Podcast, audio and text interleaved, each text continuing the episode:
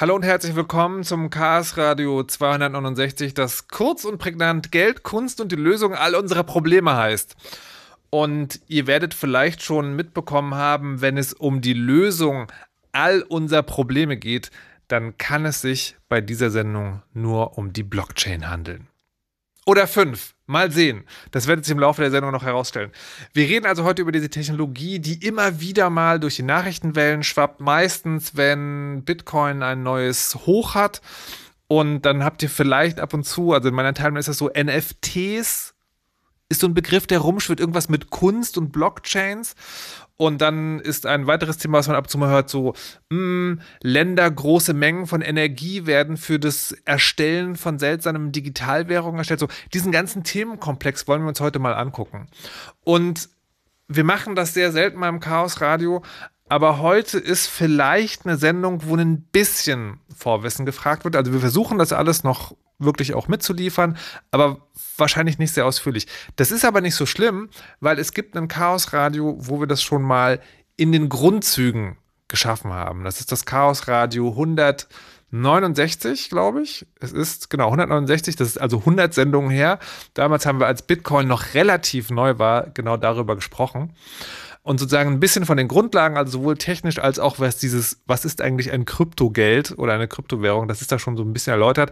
Wenn ihr also ganz, ganz, ganz, ganz, ganz neu in dem Thema seid, könnte es sinnvoll sein, das zuerst zu hören. Jetzt begrüße ich aber die Gäste des, der heutigen Sendung. Das sind Peter Leppelt, hallo. Hallo. Max Harich, hallo. Hallo. Und Andreas Bog, hallo. Einen wunderschönen guten Tag. Ich kann mal bei Andreas mal anfangen. Den kann ich sozusagen kurz vorstellen und sagen, Andreas war schon mal hier, nämlich in der Sendung 169. Er ist äh, sozusagen Resident Hacker im Chaos Computer Club Berlin oder im Chaos Radio, was wir hier in Berlin aufnehmen und war damals bei dem Thema schon dabei. Ähm, Andreas, aber sag doch noch mal, wer bist du eigentlich, was machst du und was hast du mit Blockchain zu tun? Ja, ähm, ich bin Andreas, hast du schon gesagt, ähm, Hacker seit langer, langer Zeit. Das ging mal in den späten 80ern los, als ich Teenager in Berlin war und im Haus der jungen Talente fleißig Software kopierte. Als das noch erlaubt war, weil noch die DDR da war, bin dann nach der Wende in den Chaos Computer Club reingeschwappt. Die Kurzfassung, nur die Kurzfassung. Das ist die Kurzfassung. Ach so, okay. Und, und, und mache seitdem Dinge mit Computern. Ähm, was habe ich mit Blockchain zu tun? Das ist gerade erzählt. Vor zehn Jahren habe ich mir das mal angeguckt, habe dann viel drüber geredet. Ähm, und äh, ja, mein Mandat abgegeben, es nicht geschafft, damit reich zu werden. Ähm, weiß ich, ob das vielleicht auch besser so ist. okay, mal gucken sozusagen. Äh, du bist aber aktuell, du, du, verfolgst das sozusagen. Ich verfolge das als interessierter Beobachter, ja. Verstehe, verstehe. So, was kann ich äh, über Max sagen? Max ist ähm, Konsul, wenn ich das richtig verstanden habe, und hat eine Serie von NFT-Zertifikaten, mit denen er sich gegen potenzielle Auktionsgewinne absichert. Sagt mir zumindest die Wikipedia. Max, wer bist du und was hast du mit Blockchain zu tun? Ja, das, das trifft schon ganz gut. Also äh, Max bin ich, komme eigentlich aus Aachen, ähm, bin Konzeptkünstler und Ethikberater und als Diplomat für die Litauische Künstlerrepublik Ujupis unterwegs, für die ich Brücken zwischen Kunst und Technologie baue, um eben ethische Debatten anzustoßen und äh, das, das, die Themen für die Bevölkerung greifbar und gestaltbar zu machen.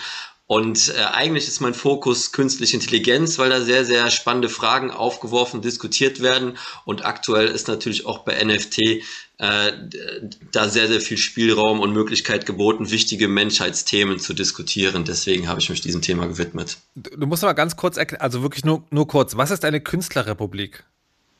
Ähm, eine Künstlerrepublik, äh, also ganz konkret Užupis, ist ein Stadtteil in Litauen, in Vilnius, der Hauptstadt, der sich, äh, der sich selbst zur Künstlerrepublik erklärt hat. Das bedeutet, da wohnen um die 7000 Menschen, von denen sehr viele Künstler sind und die haben gesagt, wir erklären das jetzt zu unserer eigenen Republik mit unseren eigenen Regeln und Gesetzen und gestalten das so, wie wir möchten. Und äh, so haben die es geschafft, äh, nach dem Zusammenbruch der Sowjetunion sich aus Gewalt und Armut zu befreien. Leider so gut hat das geklappt, dass die ganze Gentrification da reinschlägt und die sich wahrscheinlich bald ein neues Territorium suchen müssen. Okay, das ist vielleicht das Thema für die eigene Sendung, aber jetzt wissen wir zumindest ganz grob, wo es herkommt. Und dann ähm, haben wir noch Peter. Peter ist zum Beispiel Autor des Artikels Hype versus Realität Doppelpunkt Blog Blockchain in Achtung der Zeitschrift Innovative Verwaltung. Peter, wer bist du und was hast du mit Blockchain zu tun? Da hast du ja was ganz Einfallsreiches rausgesucht. ähm, Äh, ja, wer, wer, bin ich? Also ich glaube, meine, äh, nennen wir es Karriere, hat ähnlich angefangen wie die von Andreas Ende der 80er, nur halt im Westen, das heißt, da war es illegal. ähm, genau, ansonsten, ich äh, habe dann irgendwann auch Informatik studiert auf dem zweiten Bildungsweg, habe dann irgendwann zwei Firmen gegründet, die sich mit Security befasst haben. Ähm, Genau, da waren wir auch äh, eine ganze Menge Leute, deswegen äh, schiebe ich mittlerweile eigentlich nur noch Zahlen. Ähm, und seit anderthalb Jahren äh, renne ich so ein bisschen als freiberufliches Radikal durch die Gegend und erzähle im Wesentlichen der Politik und Unternehmen A, was die Blockchain ist und B, rede ich sie ihnen dann aus. Okay, gut, dann bin ich aber dir an der richtigen Stelle. Was ist denn die Blockchain? Oh mein Gott. du hast es gesagt, ich benutze es nur. Ja, warum mache ich das? Warum mache ich das auch, frage ich. Ja, okay. Also die, die ganz schlanke Version in einem Satz, oder? Ja. Äh, kann ich nicht. Aha, okay. Also vielleicht so ich ich, ich, ich habe eine Erklärung in einem Satz, die ist aber nicht hilfreich. Es ist ein degenerierter Merklebaum. Äh, ja, das, vielen das Dank, vielen Dank, vielen Dank, okay. Das Jetzt für alle Leute, die nicht wissen, was ein Merklebaum ist. Das ist richtig und komplett hilfreich. Ja.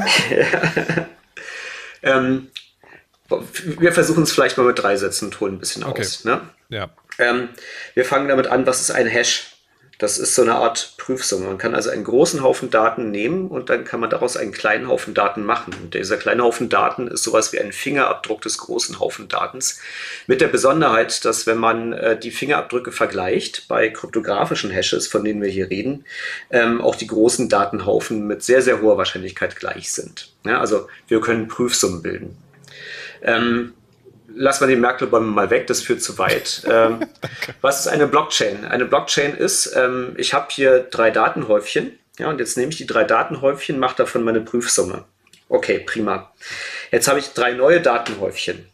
Von denen nehme ich jetzt auch die Prüfsumme, aber ich nehme die Prüfsumme des ersten, äh, der ersten drei Datenhäufchen da mit dazu. Ja, das heißt, ich habe äh, die, die, Prüfsumme von dem Häufchen davor, den drei Häufchen davor. Ich habe meine neuen drei Häufchen mit der Prüfsumme dazu, gibt eine neue Prüfsumme. Jetzt fange ich an, mache wieder meine drei Datenhäufchen und die Prüfsumme von den drei Häufchen davor mit rein, dass ich quasi immer jedes Mal, wenn ich so einen Block nennt sich das, bilde, die Prüfsumme von dem Block davor mit reinnehme und dazu die Prüfsumme von den neuen Daten, die dazu kommen. Wozu mache ich das? Das mache ich dazu, dass ich sozusagen jederzeit zeigen kann, dass alles, was davor passiert ist, bevor mein aktuelles Datenhäufchen zusammengestellt wurde, Bestandteil der Geschichte ist. Und ich kann die Geschichte nicht fälschen, ohne dass sich die Prüfsumme ändert, der Blocks darin und damit auch die aktuelle Prüfsumme. Ganz grob erklärt, das ist eine Blockchain. Ähm, jetzt haben wir digitale Währung, da kommt ein bisschen was dazu. Nämlich, warte mal, warte, warte, ja, stopp, halt. Ja, ja, äh, be bevor, wir, bevor wir dahin gehen, dass es Währung wird, noch eine Frage. Äh, Blockchain ist ja sozusagen so was Verteiltes. Das heißt, die Prüfstunde macht dann nicht nur einer, sondern das machen alle TeilnehmerInnen. Jetzt, äh, da kommen drei Sachen zusammen. Also das, was sozusagen üblicherweise als Blockchain bezeichnet wird, sind eigentlich drei Technologien auf einmal. Das ist äh, das, was ich gerade erklärt habe, diese sogenannten Chained Hashes, die verketteten ähm, Hashwerte, die verketteten Prüfsummen als Sonderfall eines Merkle-Baums, der das als Baum macht statt als Kette. Ähm, dazu kommt Technologie Nummer zwei, das ist eine verteilte Datenbank. Alle schicken allen jeweils die Datenhäufchen zu und ähm, alle speichern diese Datenhäufchen auf ihrer Festplatte ab und alle gucken, ob die Checksummen auch stimmen. Das heißt, ähm, wir haben ein großes Netz, in dem Knoten drin sind. Jeder schickt sich gegenseitig alle Daten zu. Alle Daten werden überall gespeichert, damit alle dasselbe haben. Und anhand der Prüfsumme über die Blockchains wird geguckt, ob das auch wirklich stimmt, dass alle dasselbe haben oder nicht. Ja, das ist Teil 2, eine dezentrale Datenbank. Ähm, und dann, um daraus eine digitale Währung zu bauen, damit man Kokain im Internet kaufen kann, Immer äh, gleich aufs Schlimme. Ja, ja, ja, man muss ja mal benennen, wofür diese Technologie gebaut wurde, also warum diese Kombination von Technologien ähm, mal entstanden ist. Ne? Ähm, äh, kommt ein dritter Teil dazu. Das ist, dass äh, alle diese ähm, Menschen, die Netzwerke betreiben, sich gegenseitig ihre Daten schicken, ähm, einer Meinung sein müssen, was denn jetzt in dieser ähm, Blockchain drinsteht und was nicht. Ähm, also sogenannter äh, Distributed Consent Algorithm, also verteilter Konsensalgorithmus. Und das ist das, wo eigentlich die, die, äh, das Bitcoin, diese Blockchain-Technologie, äh, einen, einen ziemlich interessanten technologischen Wurf gemacht hat. Und zwar funktioniert das so, ähm, dass man nicht nur einfach den Hashwert bildet, sondern der Hashwert muss auch eine bestimmte Eigenschaft haben. Es ist also nicht möglich, ihn einfach zu berechnen, sondern man muss ganz viel Rechenleistung reinstecken, damit diese Prüfsumme auch gültig ist. Und ähm, diese Rechenleistung, die wird durch das Netz so ausbalanciert, dass im Schnitt alle, die daran beteiligt sind, alle zehn Minuten einmal so eine Checksumme finden. Der Erste, der es berechnet hat, schreit, hier, ich habe die neue Checksumme. Alle prüfen das, sagen, okay, dann machen wir jetzt ab da weiter. Ähm, und äh, das ist dieser verteilte Consent-Algorithmus. Also man, man, steckt sozusagen Rechenzeit rein und je mehr Rechenzeit man reinsteckt, desto größer ist die Wahrscheinlichkeit, dass man der ist, der dann alle zehn Minuten tatsächlich auch die Prüfsumme bildet und dem Netz mitteilt, ja, ich weiß, ich habe es gefunden. Und da gibt es dann halt auch eine Belohnung hinterher. Das ist so ganz grob der Abriss der Technologie. Okay, Peter wollte, glaube ich, das sagen? Genau, ich habe die Sache mit dem einen Satz vielleicht zu wörtlich verstanden.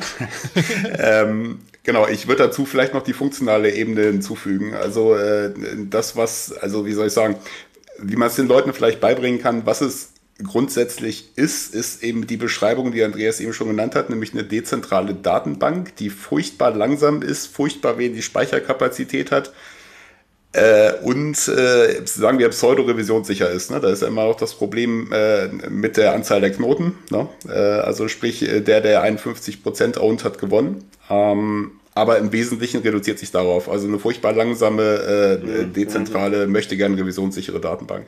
Also sozusagen, weil, weil, also ich glaube, es ist noch verständlich, beinahe vielleicht auch nicht, aber um es noch um eins äh, sagen auseinanderzuziehen, äh, fast revisionssicher. Also Andreas hatte gerade gesagt, da müssen sich alle einig sein, aber je mehr Rechenzeit man reinsteckt, desto eher ist man derjenige, der die neue Prüfsumme findet, die sozusagen an die, an die Chain hinten dran gehängt. Können wir ja mal bei dem Bild bleiben, auch wenn es dann irgendwie in Wirklichkeit ein Baum ist. Ähm, ein degenerierter Baum, der wieder eine Kette ist. Alles in Ordnung. So. Ah, okay. Hör nicht auf ähm, mich, verwirrter alter Mann. Ähm, und jetzt sagst du, wie, wie hast du das genannt? Bedingt revisionssicher. Das heißt irgendwie, wenn jemand es schafft, genug Ressourcen äh, zu kontrollieren oder Teilnehmer an diesem Berechnungssystem, dann kann er auch bestimmen, was sozusagen Wahrheit ist? Genau. Ja, richtig. Also dann ist der Konsens halt, also die Masse macht's, ne? So ein bisschen demokratisch das Ganze und dementsprechend ist es halt theoretisch angreifbar, wenn man entsprechend viele Knoten zur Verfügung stellen kann. Und das macht die Sache halt auch ein bisschen tricky bei Blockchains, die nicht so groß sind wie Bitcoin zum Beispiel. Das heißt also, es ist eine Frage der Größe der TeilnehmerInnenzahlen. Das heißt, bei Bitcoin, also ein weltweit bekanntes System, wo ganz viele Menschen dabei sind, ist es jetzt unwahrscheinlich, dass jemand daherkommt und einfach mal die 51 Prozent voll macht und das übernimmt. Aber es gibt viele verschiedene Blockchains und wenn die halt sehr klein sind, kann das schon passieren. Das ist eine reelle Gefahr dann. Äh, ja, ähm, zudem, äh, also einige an äh, Blockchain-Anbieter, meistens irgendwelche Unternehmen, von denen noch nie jemand was gehört hat, äh, versuchen das ein bisschen zu lösen durch zentralistische Eingriffsmöglichkeiten in die Blockchain, äh, was allerdings den ganzen Sinn und Aufbau der ganzen Sache konterkariert. Also das äh, also hat er mit Blockchain eigentlich noch relativ wenig zu tun. Hm. Ähm, Frage noch, kann man das, also wenn das passiert, kann man das sehen von außen? Nö. Äh, ist schwierig. Also ist genauso wie IT-Forensik immer, also schwierig. Mhm. Also man, man weiß es selber, äh, weil irgendwelche Dinge passieren, die einem vielleicht auffallen, aber man kann sozusagen, okay, verstehe. Ähm, Vielleicht müssen wir noch mal ein bisschen erzählen dazu. Also wir, wir verwenden das jetzt implizit, dass wir sagen Bitcoin, wir reden über Geld, aber vielleicht muss man es noch mal aussprechen. Nee, nee, nee, nee, nee, da, da, da kommen wir noch zu. Wir reden jetzt erstmal nur über Blockchain. Wir reden erstmal nur über die Technologie Blockchain. Ähm, es gibt verschiedene Blockchains. Sie sind, es ist, man kann, also sie sind angreifbar. Je kleiner, desto besser. Mhm.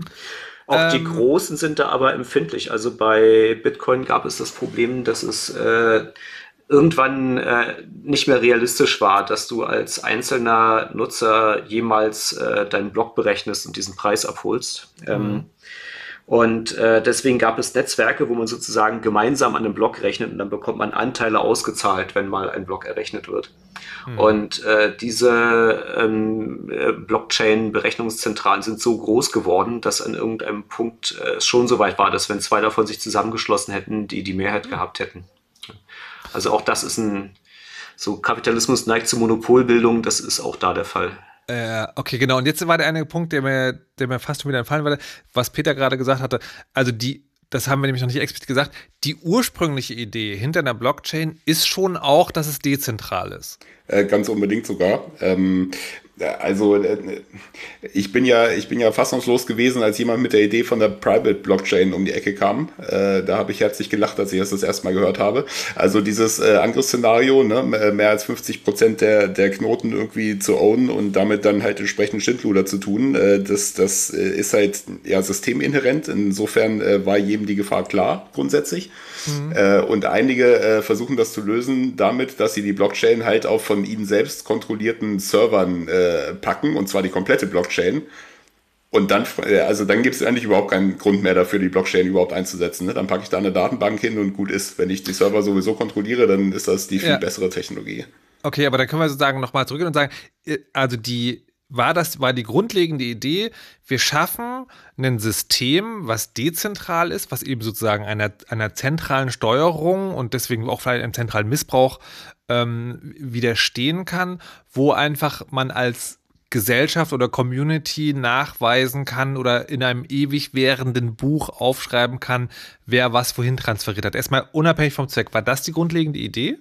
Also tatsächlich war die Idee, äh, damit ein Geld zu bauen, das nicht von der Zentralbank gesteuert wird, äh, Treiber der Technologie. Ne? Also alles, was wir heute sehen an, was man mit der Blockchain noch so machen könnte, ähm, ist im Anschluss passiert. Also die, äh, die, die Idee, wir machen digitales Geld, die stand am Anfang.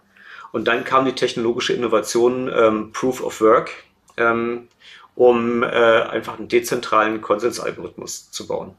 Muss man vielleicht auch noch mal kurz dazu sagen, heutzutage gibt es auch andere Ansätze, die über ich stecke ganz viel Rechenleistung rein hinausgehen. Ja, da gibt es sowas wie ähm, ich habe ja genau Proof of Stake. Ich habe ganz viel Geld ähm, und deswegen darf ich im Netz ganz viel mitbestimmen ist, äh, also hat noch nicht so richtig abgehoben. Ne? Da gibt es irgendwie diese IOTA-Leute, die es seit 2017 versprechen, nicht zum Fliegen bekommen. Aber stopp, stopp, stopp, stopp, halt.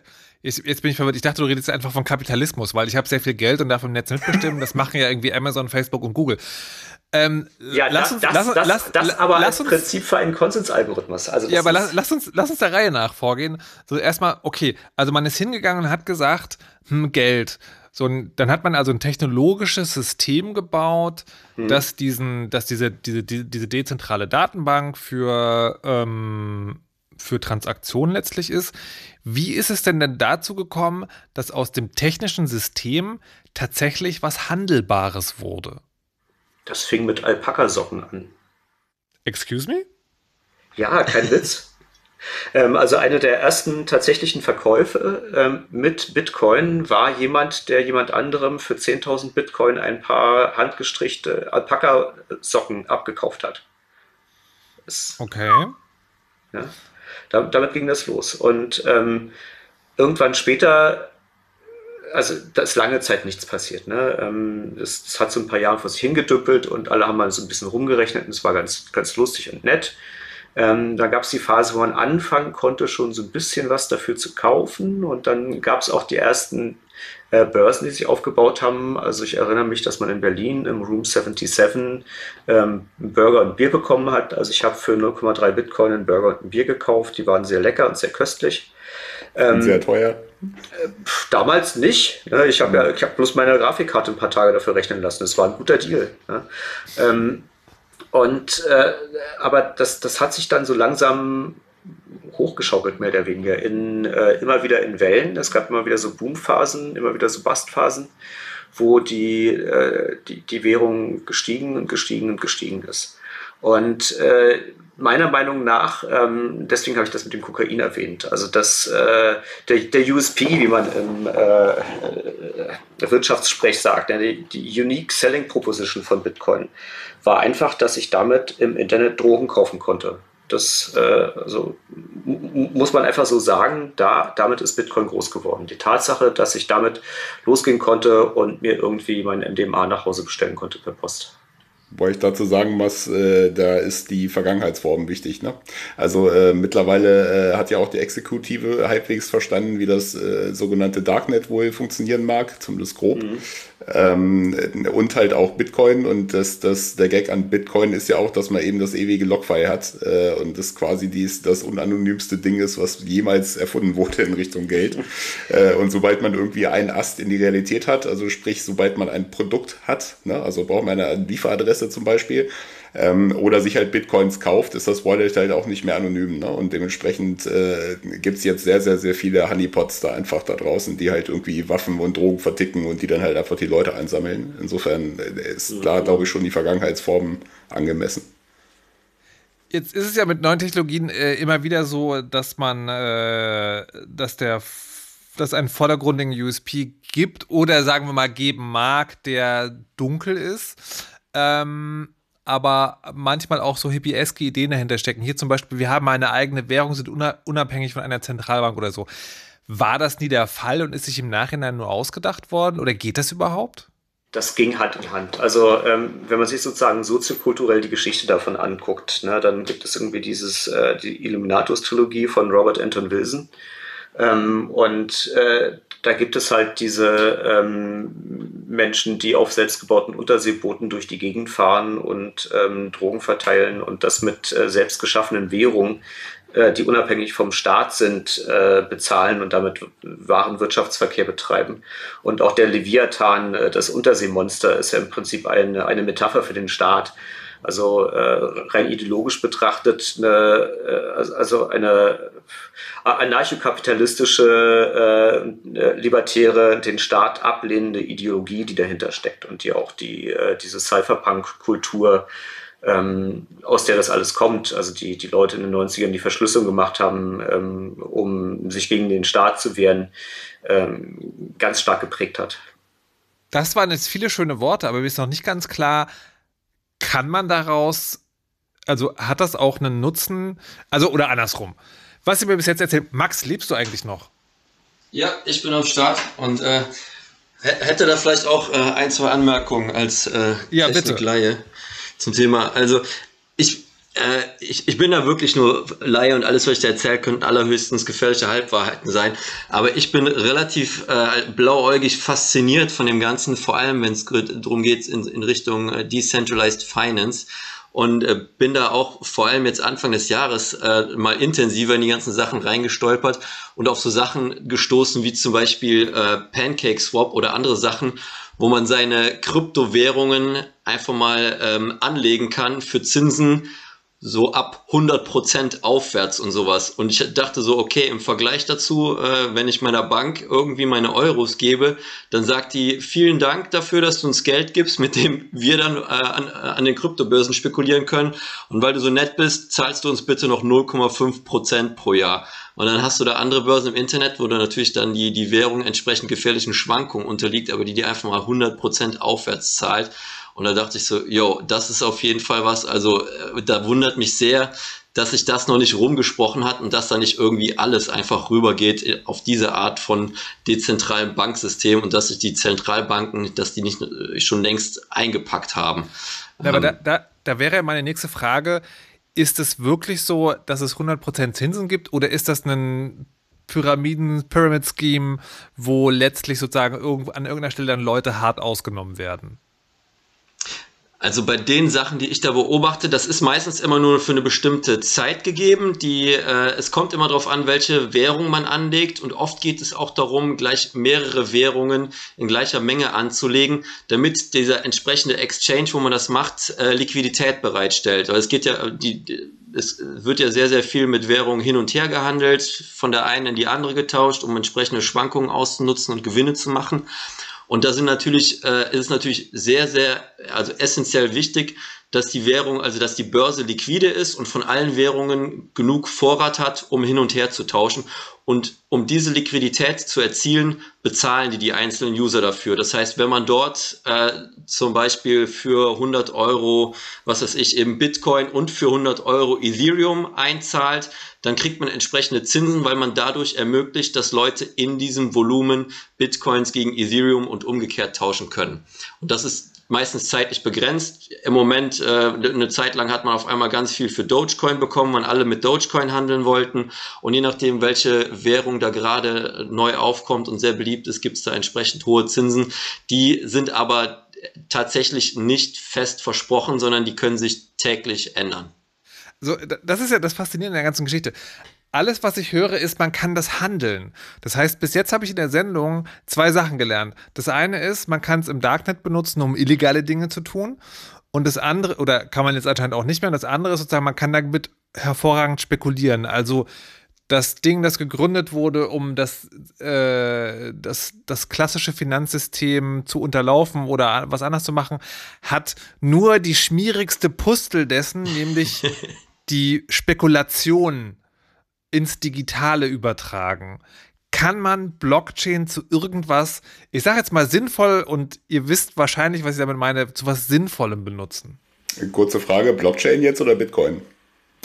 Nee, nee, also schon, schon, also nicht nur Bitcoin, sondern Kryptowährung und dann generell auch Blockchain. Also erstmal Kryptowährung.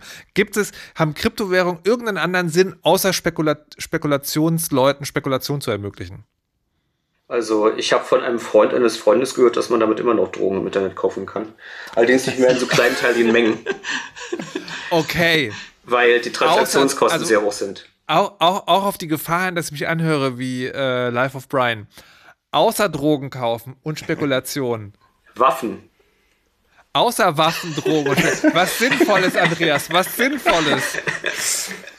Ähm, macht, ähm, macht es an irgendeiner Stelle die Welt besser. Und also, ich diskutiere jetzt nicht darüber, dass man vielleicht irgendwie, dass wir vielleicht eine andere Drogenpolitik brauchen. Ransomware-Netzwerke mieten? Andreas! hm. Hat er recht, Botnetze günstig zu haben dafür. Äh, das Gute ist, da gibt es auch keinen Ast in die Realität. Das heißt, da erwischt zu werden, ist relativ gering. Ähm, äh, allerdings, äh, ich möchte noch vielleicht einen halbwegs interessanten Aspekt betonen. Also es ja. schwang hier schon so ein bisschen mit, äh, dass das aus der libertären äh, Ecke kommt, äh, Richtung Cypherpunk und so weiter. Ähm, und das, was äh, Kryptowährungen respektive nehmen wir, also beziehen wir uns jetzt mal wirklich auf Bitcoin, weil die es ist halt eine saubere Blockchain, wenn man das so sagen möchte. Das Interessante an dem Ding ist, dass die Geldmenge nicht manipulierbar ist und äh, ne, durch eine Zentralbank, durch einen Staat. Das, das macht es interessant, finde ich, gesellschaftlich. Und interessant meine ich jetzt hier wertneutral. Ich weiß nicht, ob das gut ist oder schlecht, aber es ist zumindest interessant, weil wir so etwas vorher so noch nicht hatten. Also ähm, es, gibt ne, es gibt nur eine bestimmte Menge, aber ist das nicht Augenwischerei, weil es gibt nur eine bestimmte Menge von Bitcoins. Das sind, ich weiß es gar nicht 21 mehr. Millionen ungefähr. Also 21 Millionen, so. Es gibt 21 Millionen Bitcoin. Aber, weil es eine Digitalwährung ist, lässt sie sich ja hinten raus beliebig fein aufspalten. Ne? Also Nein. du kannst nur. Nein? Achso, auf, auf, auf. Acht also Stellen hinter Komma. Genau, auf Stellen hinterm mhm. Komma. Also du kannst also 0,000000001 Bitcoin jetzt irgendwie kaufen. Das waren 9 Nullen. Ähm, und die, die äh, und der Wert sozusagen dieser ganzen Sache steigt ja unfassbar. Also vor einem Jahr war der, war der eine Bitcoin 8500, jetzt ist er gerade bei 47.500.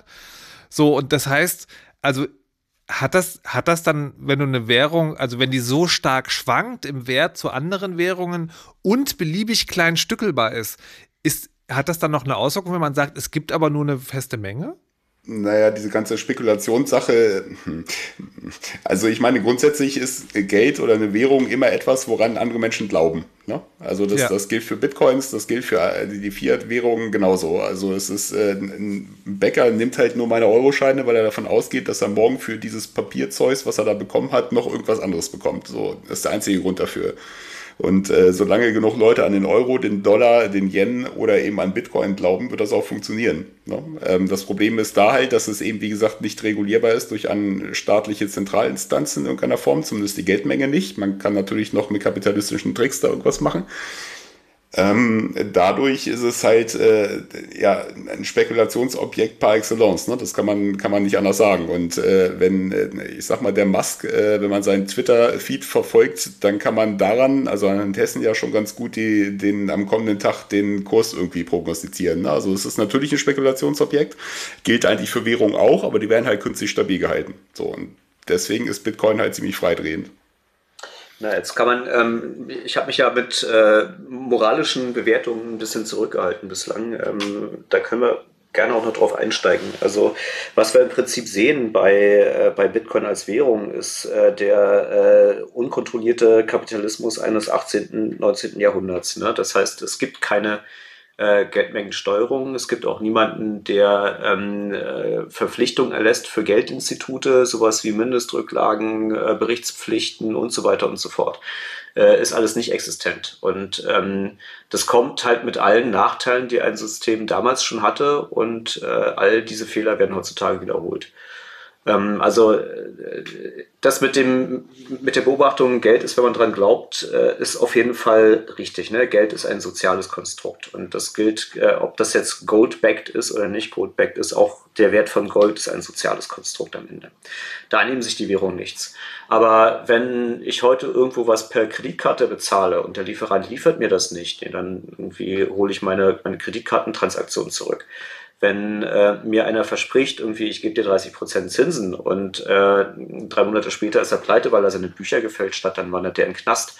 Und all diese Mechanismen, Mechanismen, die wir haben, um äh, sozusagen den gröbsten Missbrauch eines Geldsystems zu verhindern, die sind halt bei, bei Bitcoin und bei alternativen digitalen Währungen einfach nicht da. Das heißt, wir haben uns in der Vorbereitung die Frage notiert, ermöglichen Kryptowährungen Kriminalität? Die Antwort darauf ist ja, aber nicht in der Art und Weise, wie man sich das vielleicht vorstellt. aber jetzt, also es ist ja schon so, dass, dass ihr habt ja gesagt, ne, die Exekutive äh, hat das schon mittlerweile auch so ein bisschen auf dem Schirm. Ähm, glaubt ihr, dass es. Dürfte ich noch ganz kurz. So, ja. Dürft noch ganz kurz was, also du, du hast ja eben gesagt, äh, ist das überhaupt für irgendwas anderes gut als Spekulation? Mhm. Und äh, da wäre ich auch wieder auf die äh, Meinung der Mitredner hier äh, gespannt. Weil soweit ich das mitbekommen habe, ist natürlich gerade die Debatte, äh, die öffentliche Wahrnehmung ganz klar geprägt von, hoch, da hat jemand äh, vor einem Jahr Dogecoins gekauft und ist auf einmal Millionär und so weiter. Und äh, Leute, die eben ganz viel rumspekulieren. Aber soweit ich das mitkriege, hat ja die Mehrheit der Coins und Tokens, die dort, was weiß ich, bei äh, CoinGecko oder sonst wo gelistet sind, auch fast immer noch irgendeine technische Funktion nebenher. Ne? Die, Ethereum-Blockchain, die ist ja nicht irgendwie als Währung wertvoller als der Bitcoin, sondern die hat ja vor allem den Vorzug, dass sie extra auch dafür gemacht ist, Smart Contracts zu ermöglichen und eben weitere Funktionalitäten zu ermöglichen. Es gibt irgendwie Tokens, die sei es jetzt als Governance-Token zum Beispiel ermöglichen, dass du noch stärker bei einem Projekt mitdiskutierst. Aber es gibt auch Tokens, die gehen schon in eine Richtung von äh, politischem Aktivismus. Also ich äh, habe einen Kollegen in New York, der hat den sogenannten Death Token, D-E-T-H. Wenn man den in den investiert, werden dafür Ethereum-Tokens verbrannt, einfach weil der Typ kein Ethereum mag. Gleichzeitig hat er aber auch Währungen, in die man investiert und die dann automatisch über Smart Contracting ähm, äh, zum Beispiel benachteiligte Minderheiten unterstützen. Und äh, es, es gibt auch Projekte, die über Smart Contracting, Smart Contracting äh, zumindest äh, geplant irgendwann auch dafür sorgen, dass sich Wälder selber bewirtschaften können, dass, dass, äh, dass ein Wald irgendwann feststellt, okay, es sind wieder genug Bäume gewachsen, ich kann jetzt wieder den Förster bestellen, die Bäume verkaufe ich dann und davon pflanze ich dann wieder neue und, und, und. Also ich glaube, das ist was, das ist noch teilweise in den Kinderschuhen, aber auch irgendwie noch total, äh, das, das wird noch kaum beachtet, was da alles technisch noch hintersteckt, neben dieser einzelnen, neben der Möglichkeit natürlich mit ähm, äh, Kryptowährung zu handeln, wie man mit äh, Baseball oder Magic-Karten handeln kann oder womit auch immer Pokémon oder sonst was.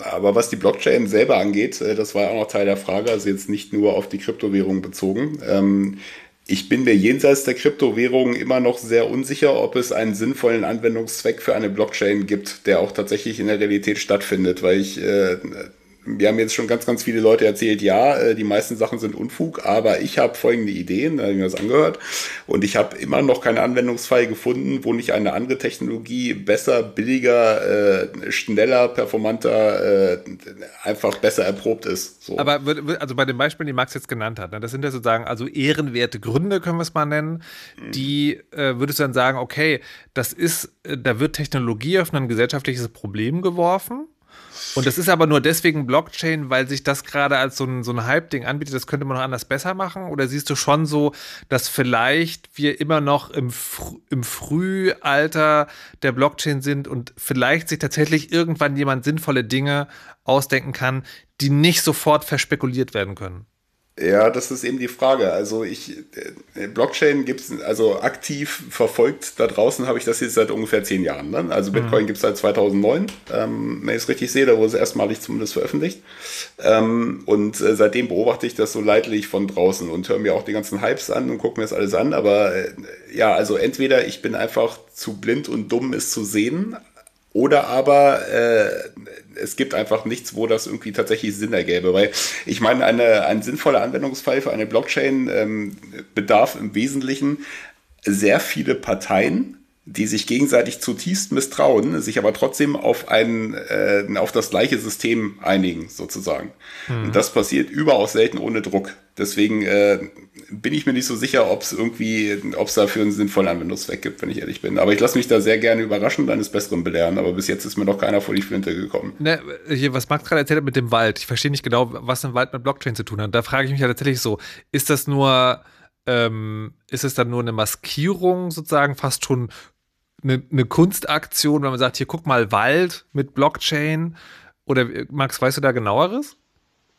Ähm, also das, da ist auch, ähm, ist, bin ich wieder auf sehr dünnem Terrain. Also es geht vor allem da um das Smart Contracting und ich weiß nicht genau, inwieweit eben äh, jede Blockchain mit Smart Contracting, Smart Contracting zu tun hat. Aber es geht bei diesem Waldprojekt Terra Null heißt das. Ähm, da geht es um einen Wald, der sich komplett selbst verwaltet.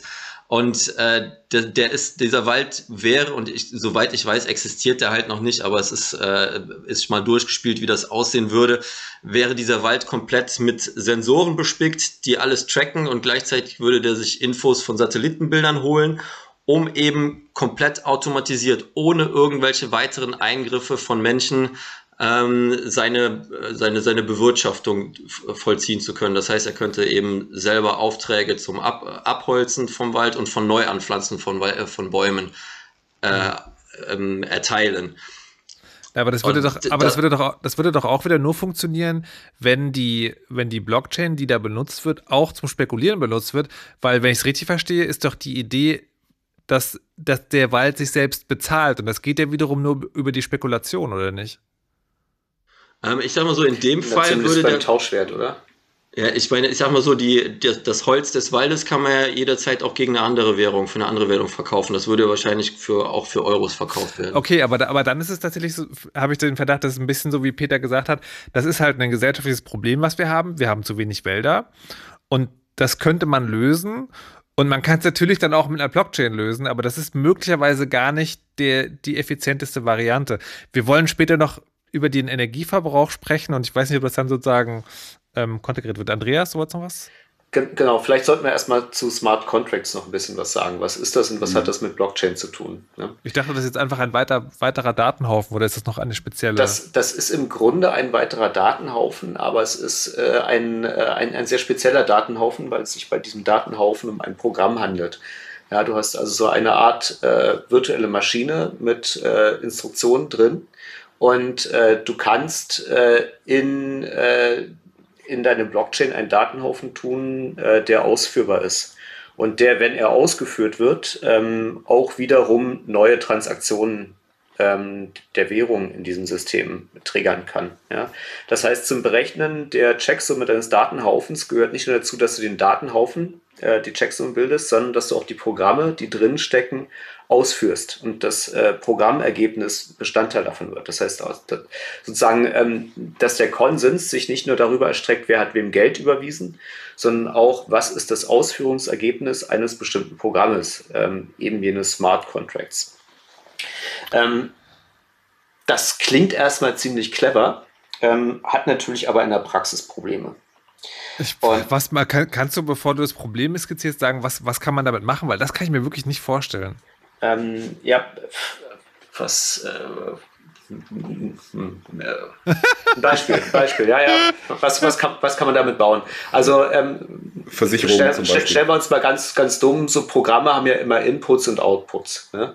Ähm, du kannst also sowas bauen wie, äh, du kannst Geld auf ein bestimmtes virtuelles Konto überweisen und wenn eine bestimmte Summe Geldes zusammengekommen ist, wird die auf ein weiteres Konto transferiert, beziehungsweise wenn zu irgendeinem Zeitpunkt die maximale Summe nicht zusammengekommen ist, wird es zurück an den Ursprung transferiert.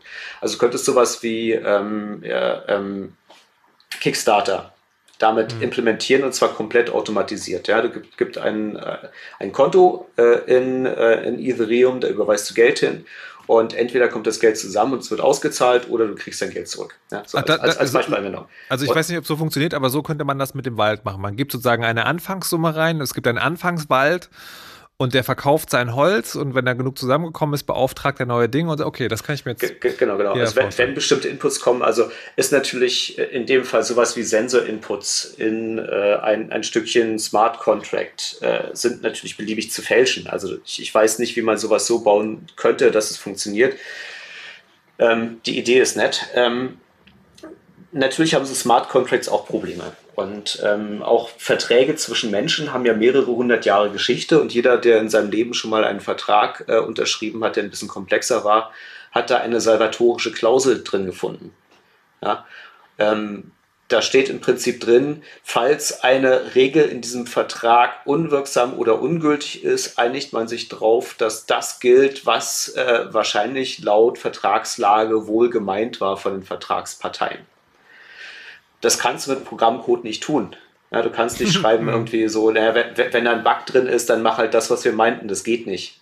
Und das hat auch schon zu Problemen geführt, weil ähm, sind Programme, Programme haben Bugs und da gab es gerade bei Ethereum einen Fall, da haben sie tatsächlich ähm, irgendwann beschlossen, sie halten jetzt die komplette Blockchain an, das ganze Ethereum-System dann wurde alles einen Tag, alle Transaktionen wurden einen Tag rückabgewickelt und der, der Zustand vor einem bestimmten Punkt wurde wieder in Stand gesetzt. Das kann man natürlich, also es ist nicht, nicht tragfähig, kein skalierendes Konzept, ne? aber sie hatten keinen anderen Weg mit Bugs in, äh, in einem Smart Contract umzugehen.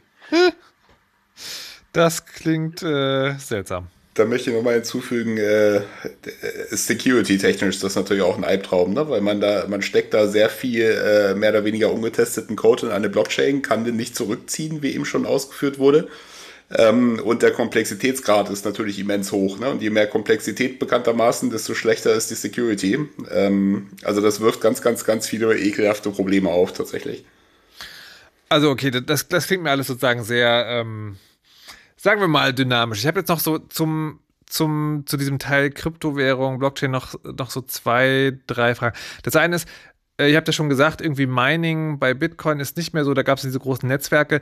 Lohnt es? Ich habe aber neulich bei einem großen äh, IT-News-Nachrichtendienst eine Anleitung zum Ethereum selber meinen gelesen. Macht das überhaupt noch Sinn oder ist das eher so Hobbykram?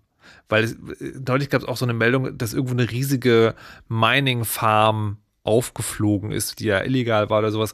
Also ist das für, den, für die Einzelperson überhaupt noch was, womit man sich beschäftigen muss? Ich sag mal, wenn du Gamer bist und noch so äh, eine taugliche Grafikkarte zu Hause hast und Bitcoins meinen möchtest, dann äh, kannst du das tun. Das kostet halt entsprechend viel Strom. Äh, wenn du es gegenrechnest und alles gut läuft und der Kurs hoch ist und der Mond günstig steht, dann äh, kannst du Glück haben und gehst da halt mit, keine Ahnung, 30 äh, bis 50 Euro pro Woche oder sowas raus. Das, das geht Jetzt theoretisch schon. Gewinn oder Umsatz? Äh, Ge Gewinn. Umsatz wäre ganz schlecht, weil der Strom ist teurer wahrscheinlich. Also auch da sind die Zeiten anders als früher. Ne? Ich äh, habe dann so 2011 rum, damals als wir gepodcastet haben, habe ich mich tatsächlich mal hingesetzt, dann haben wir zusammengelegt. Ich habe eine Grafikkarte gekauft, ein Freund hat einen Rechner gekauft.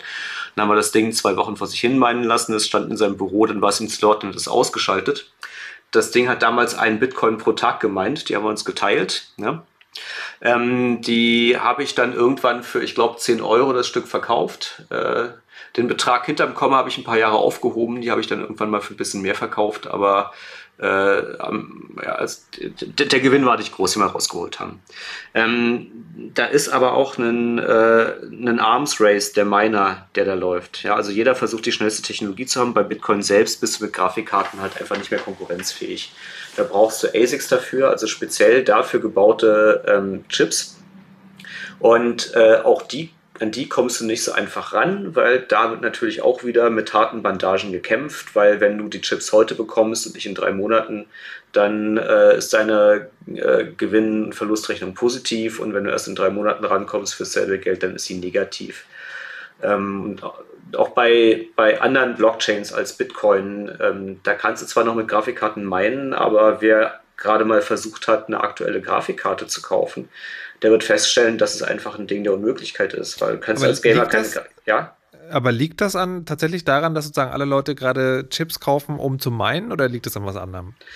Äh, tatsächlich sowohl als auch. Also wir haben gerade aktuell eine, äh, eine Chip-Knappheit, äh, die verschiedene Gründe hat. Disruption des internationalen Warenverkehrs von Nachfolge von Covid, eine Trockenheit in Taiwan, die dazu geführt hat, dass die Chipfabriken weniger Wasser haben, ähm, durch Covid bedingte Schwankungen der Nachfrage. Erst ist es in den Keller gegangen, haben alle bestellt, dann haben sie wieder bestellt und dann haben sie natürlich mehr bestellt, als sie brauchten und und und.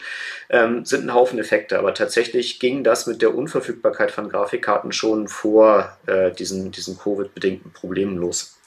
Und äh, also, gerade als Gamer kriegst du keine Top-of-the-Line-Grafikkarte, das geht nicht. Oder probier mal eine PS5 zu kaufen. Ja, das äh, hat miteinander zu tun. Würde das besser werden, wenn alle Blockchains explodieren? Ja. Ja, also tatsächlich ist, äh, sind, sind die Blockchains ein ernstzunehmendes Ressourcenverschwendungsproblem geworden. Also Energie, wir haben es schon mal angesprochen. Ne? Also die, äh, der Gesamtenergieverbrauch von Bitcoin entspricht dem eines mittelgroßen Landes. Und das wird nur mehr. Und aber auch der Verbrauch an anderen Ressourcen, an Compute-Ressourcen ist riesig. Jetzt kommen die ersten mit ähm, äh, die, die Rechenleistung durch Festplattenplatz ersetzen. Also es ist, äh, also gerade geht es los, dass SSDs äh, knapp werden, weil Leute eine Blockchain gebaut haben, die auf äh, der Verfügbarkeit von Plattenplatz basiert. Also das ist eine, eine absurde Ressourcenverschwendung, die da betrieben wird. Aber das wird vor allem, das wird vor allem auch immer esoterischer von der Namensgebung her, ne? Dieses Proof of Space, dann gibt es dann Proof of Time, dann gibt es dann Proof of Time and Space und dann sind wir schon hart in der Science Fiction, finde ich. ähm, ich, ich würde das jetzt gar nicht so sehr vertiefen wollen, aber nochmal noch mal zu dieser Energieverschwendung was fragen.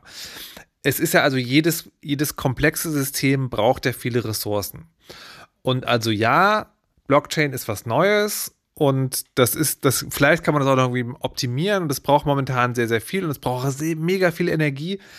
Aber eine Frage, die ja immer sofort auftaucht, ist, naja, also wenn wir jetzt von der Kryptowährung sprechen, ein herkömmliches Währungssystem braucht ja auch sehr viel Energie. Also was ich zum Beispiel ganz selten oder noch nie gesehen habe, ist, ähm, man kann dann, ne, also Bitcoin verbraucht so und so viele Megawattstunden, aber das kostet eine Banktransaktion auch. Also ja, es verbraucht viel Energie, aber es ist fair, das einfach so zu sagen und müsste man das nicht fairerweise vergleichen mit Absolut. andere also, Dinge in unserem Leben kosten auch Energie? Ähm, muss man vergleichen, aber der Vergleich fällt halt für Bitcoin sehr, sehr, sehr, sehr, sehr ungünstig aus. Also eine, eine Kreditkartentransaktion kostet äh, ein, ein, ein 10 Millionstel bis ein 100 Millionstel äh, der Transaktionskosten einer Bitcoin-Transaktion. Ja, also für, für eine Überweisung Bitcoin kannst du ein Auto dreimal voll tanken. Okay. Ein CO2-Fußabdruck. Hm. Ich glaube, Bitcoin und Ethereum, das sind natürlich auch da wirklich, wie, wie ein Freund sagte, so die, die Schweröltanker unter den äh, Kryptowährungen. Ich, ich habe es auch nur am Rande mitbekommen, aber da war jetzt auch wieder so ein Hype um Helium-Mining was man irgendwie, was irgendwie über Radiofrequenzen laufen soll. Und da kann man sich so kleine Mining-Apparate bestellen, die kosten so um die 300, 400 Dollar. Die verbrauchen irgendwie 5, 6 Watt äh, an, an Strom. Und damit, da kann man sich auf der ähm, weltweiten Karte anschauen, wie viel die einzelnen Miner damit verdienen. Und da sind so gut platzierte Miner mitten in Berlin, die machen da aktuell äh, 10.000 Euro im Monat mit bei dem aktuellen Kurs von Helium. Und die Apparate, die sind da, da selbst für einen, einfach nicht mal für einen Apparat selber, sondern einfach nur für die Sicherheit, einen vorbestellten Apparat von irgendwem anders sofort abkaufen zu können, zahlen andere schon das 10 bis 20-fache vom eigentlichen Preis von so einem Ding. Also das ist natürlich auch sehr, sehr davon abhängig, wie der Kurs gerade ist, aber das ist was, wo gerade aktuell eine weit, weit höhere Gewinnmarge und ein weit, weit geringerer Energieverbrauch angesagt ist als äh, bei Bitcoin, wenn es einem darum geht, jetzt mit Mining Geld zu verdienen und möglichst noch die Umwelt nicht zu sehr zu belasten. Das,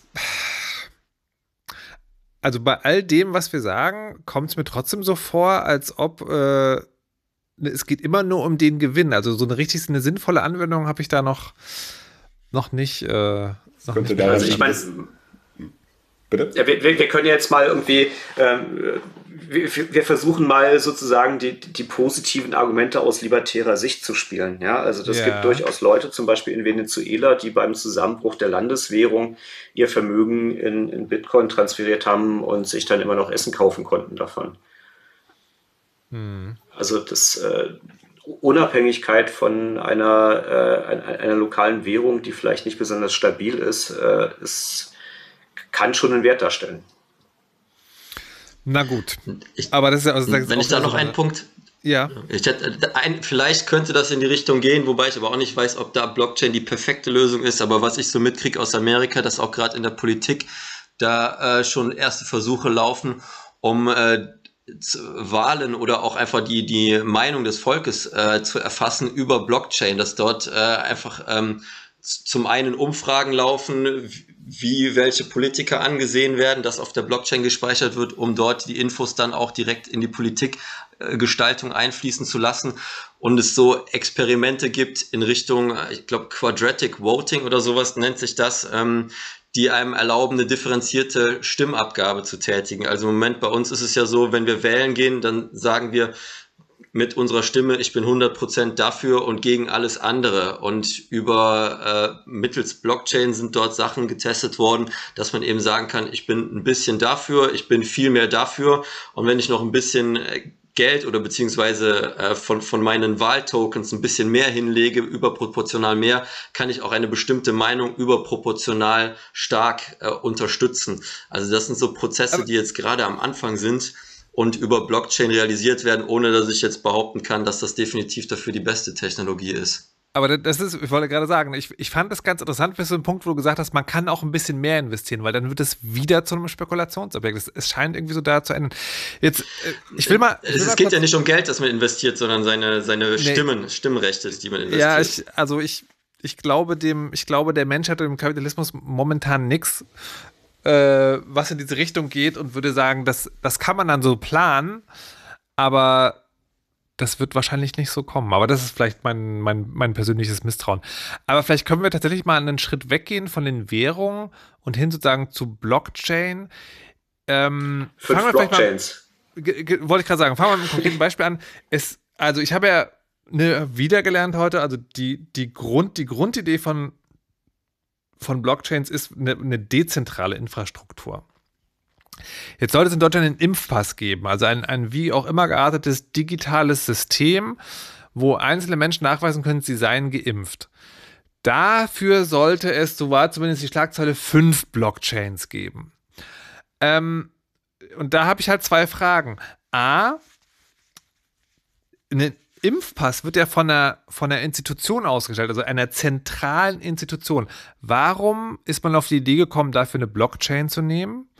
Und B, was bringen mehrere Blockchains in einem System, wenn überhaupt? Wenn ich das kurz beantworten sollte, wäre ja, bitte. eins, keine Ahnung, und zwei, nix. Gut. Ich, ich, ich kann das, ich kann das ein bisschen differenzierter beantworten. Ne? Ähm, ja, gerne. Äh, zu eins, äh, ich äh, sage jetzt nicht aus welcher Quelle, aber ähm, äh, regierungsnah und durchaus die Entscheider, die damit zu tun hatten. Ich habe da mit Leuten geredet und mittlerweile haben sie mit dem Blockchain-Unsinn ja aufgehört, ein Glück.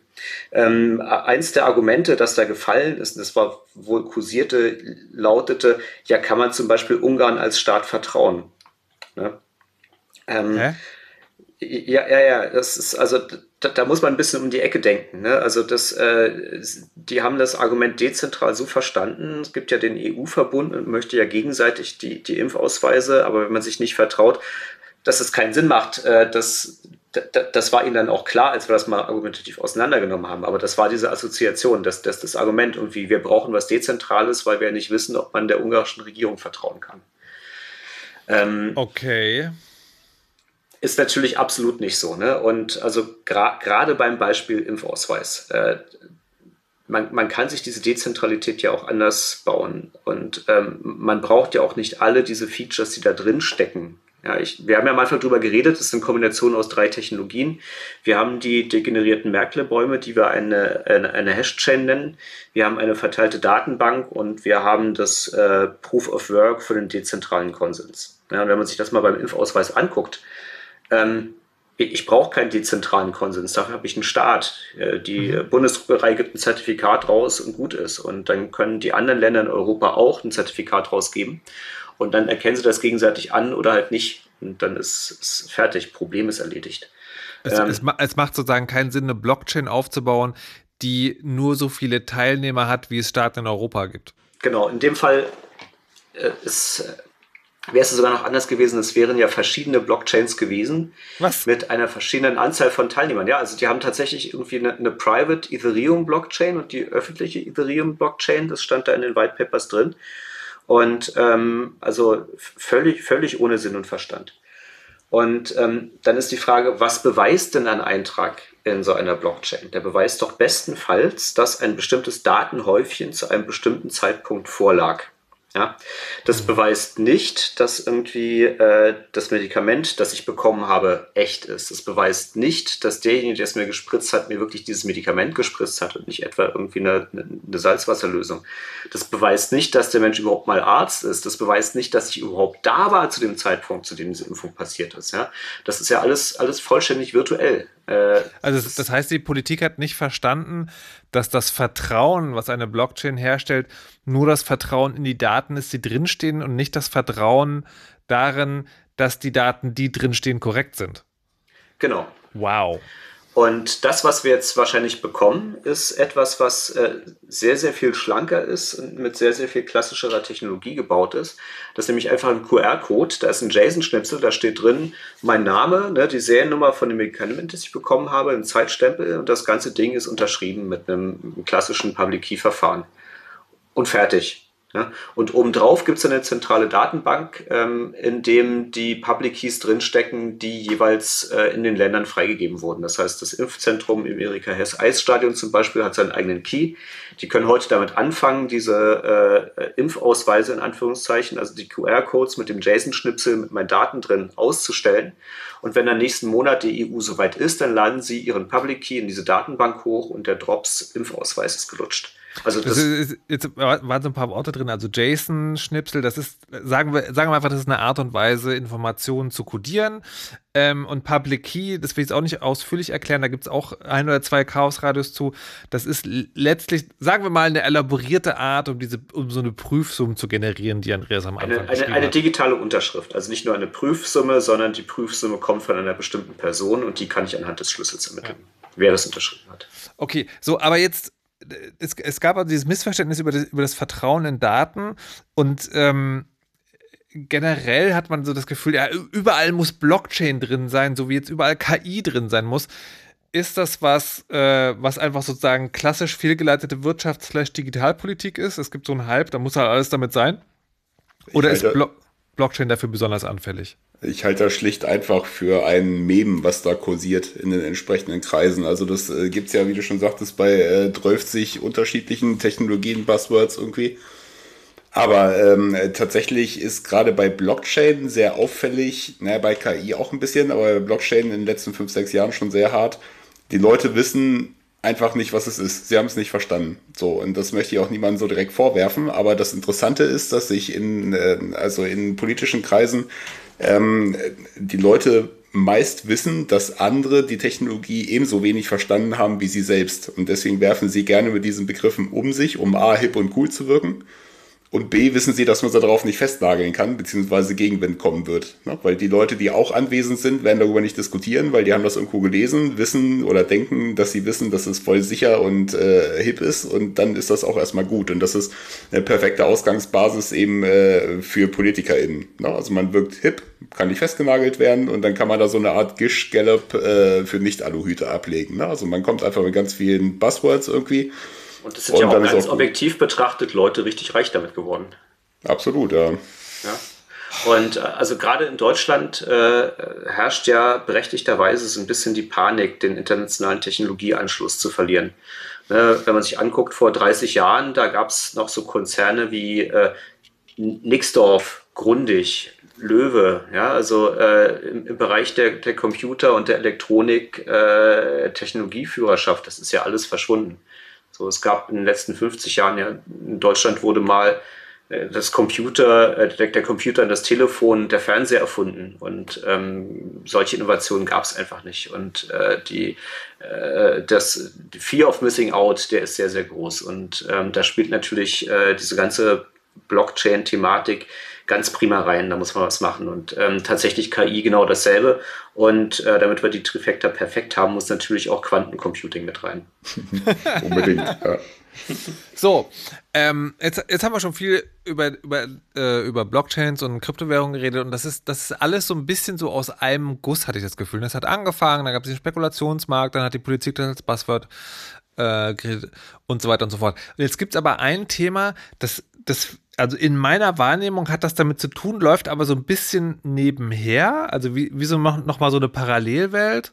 Und das sind diese sogenannten NFTs. Und mhm. NFTs sind ja was eigentlich? Irgendwas mit Blockchain und Kunst. Und ich dachte, na gut, also irgendwas mit und hä, das, da wird's doch, da wird's doch wahrscheinlich sozusagen schnell wie bei der Politik sein, alles heiße Luft, das Platz, aber es, es scheint, scheint da Dinge zu probieren, äh, zu, zu passieren. Und deswegen müssen wir jetzt mal rausfinden, was das ist. Und ich würde jetzt mal Max, der sozusagen noch nicht viel Gelegenheit hat, äh, zu fragen, der in seiner Eigenschaft als Künstler auch hier ist, fragen. Max, sollen wir die Technik lieber die anderen erklären lassen oder Sehr kannst gerne. du das auch Okay, gut. Dann fragen wir nochmal Andreas und Peter, was sind NFTs technisch gesehen im Sinne der also, Blockchain? Also, oder was hat das mit Blockchain zu tun?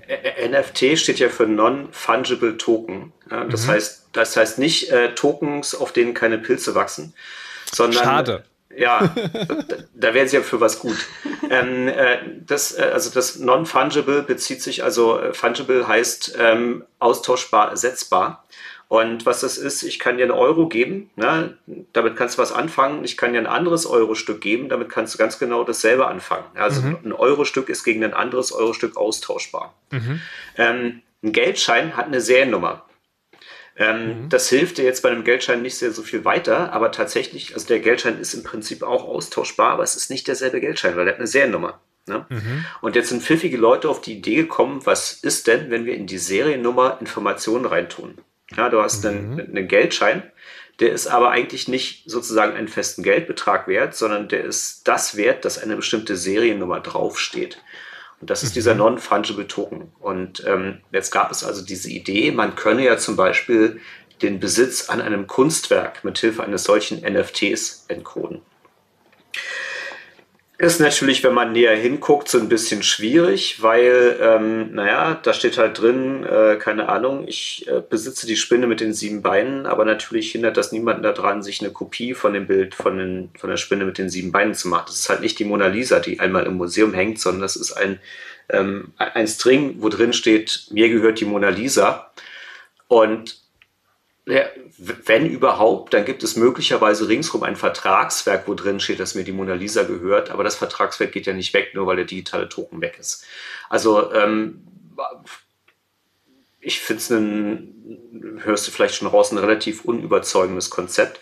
Und es geht sogar so weit, dass also in der Praxis steht dann also in so einem NFT, ist dann nicht etwa die Mona Lisa encoded. Ja, es ist auch nicht ein Link auf die Mona Lisa encoded, es ist ein Link auf eine Webseite encoded und auf dieser Webseite steht, hallo, das ist übrigens ein Anteil an der Mona Lisa.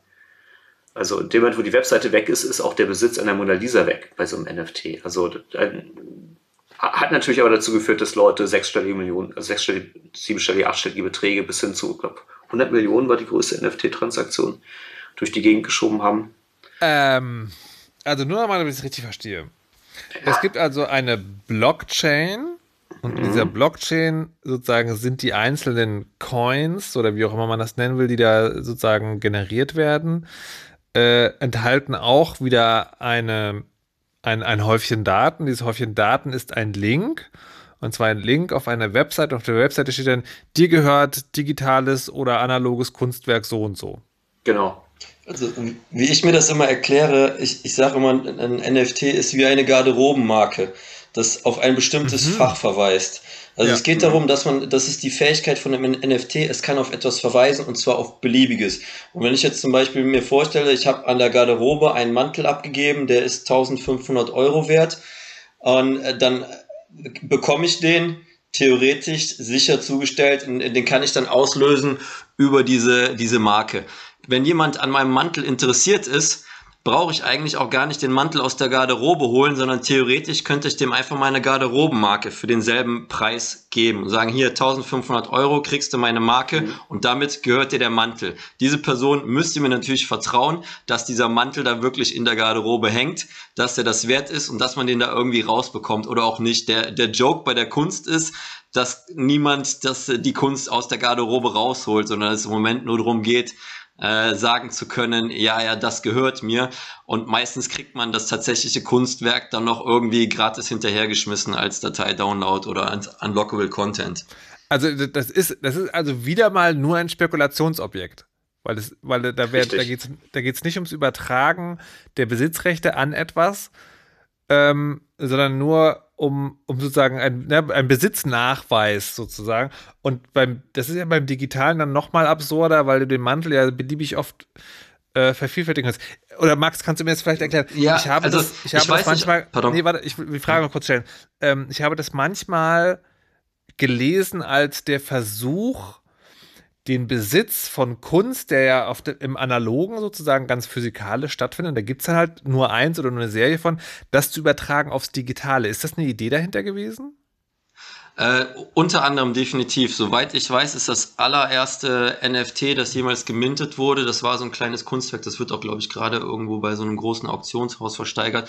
Das ist 2017 bei einer Konferenz gemintet worden ähm, wirklich äh, durchgesetzt hat sich die Technologie vor allem um ähm, zum Beispiel in äh, Items in Computerspielen zu übertragen. Was weiß ich, ich habe mir bei irgendeinem Computerspiel eine besonders tolle Rüstung erkämpft oder Schwerter oder sonst was und die kann ich jetzt jemandem verkaufen und übertragen. Also es ist da, da, da dieses NFT die Fähigkeit hat, auf alles zu verweisen, kann ich eben auch plötzlich Sachen übertragen, die ich vorher so niemandem übertragen kann. Also es, niemand hätte ein äh, Schwert, das er sich im Computerspiel äh, erkämpft hat, irgendwie auf eine CD gebrannt, um es irgendwem zu schicken.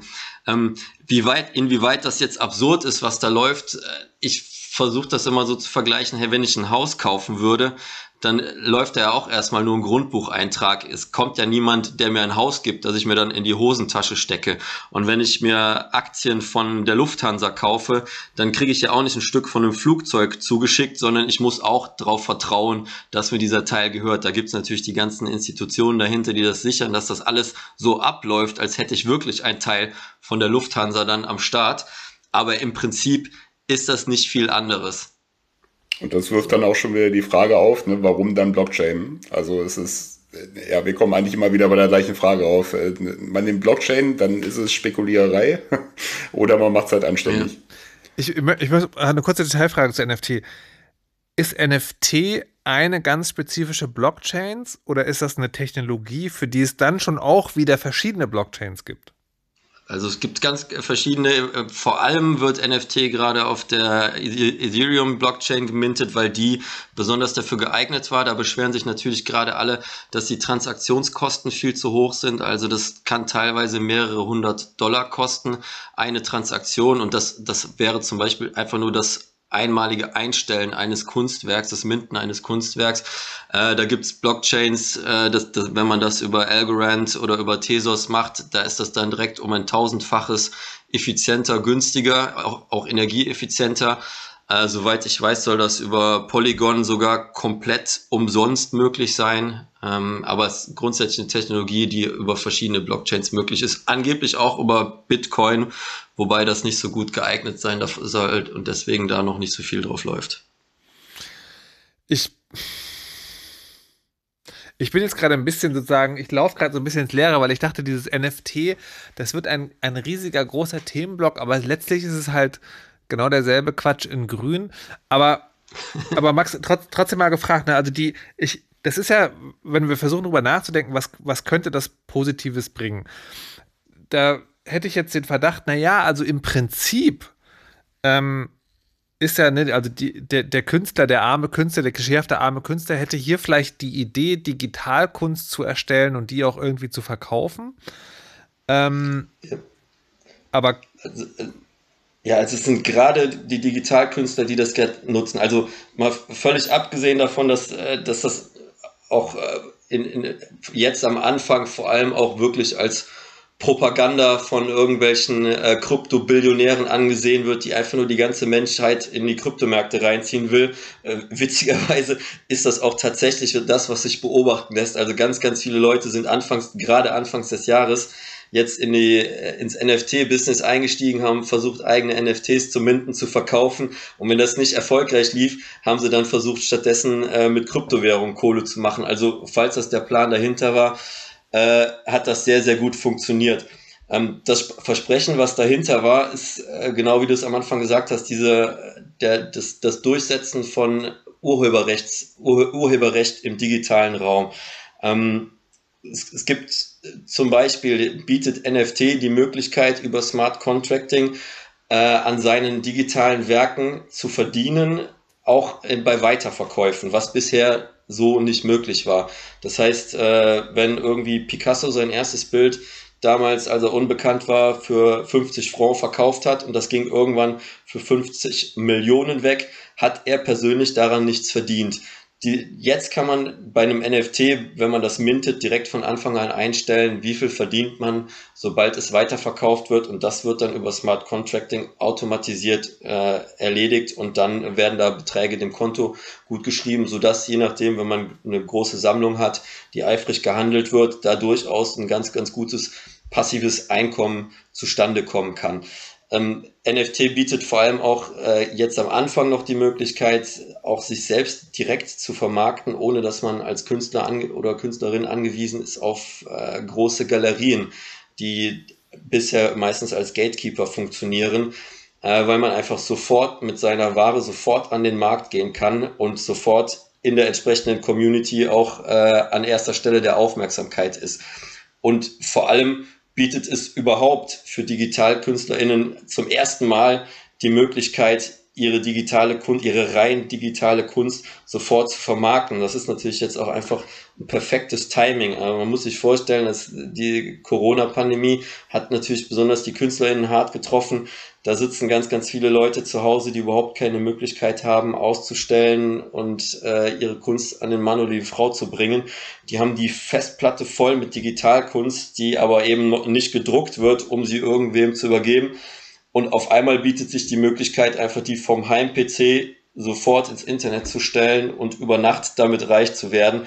Und das ist natürlich ein Versprechen, was äh, sich in vielen Fällen äh, bewahrheitet hat, in noch viel, viel mehr Fällen äh, leider nicht, aber natürlich sehr, sehr, sehr lukrativ ist. Und äh, deswegen war da gerade gerade Anfang des Jahres, als auf einmal die, die Preise so explodiert sind, es wurde schon angesprochen, da wurde auf einmal ein rein digitales Bild für 69 Millionen US-Dollar verkauft.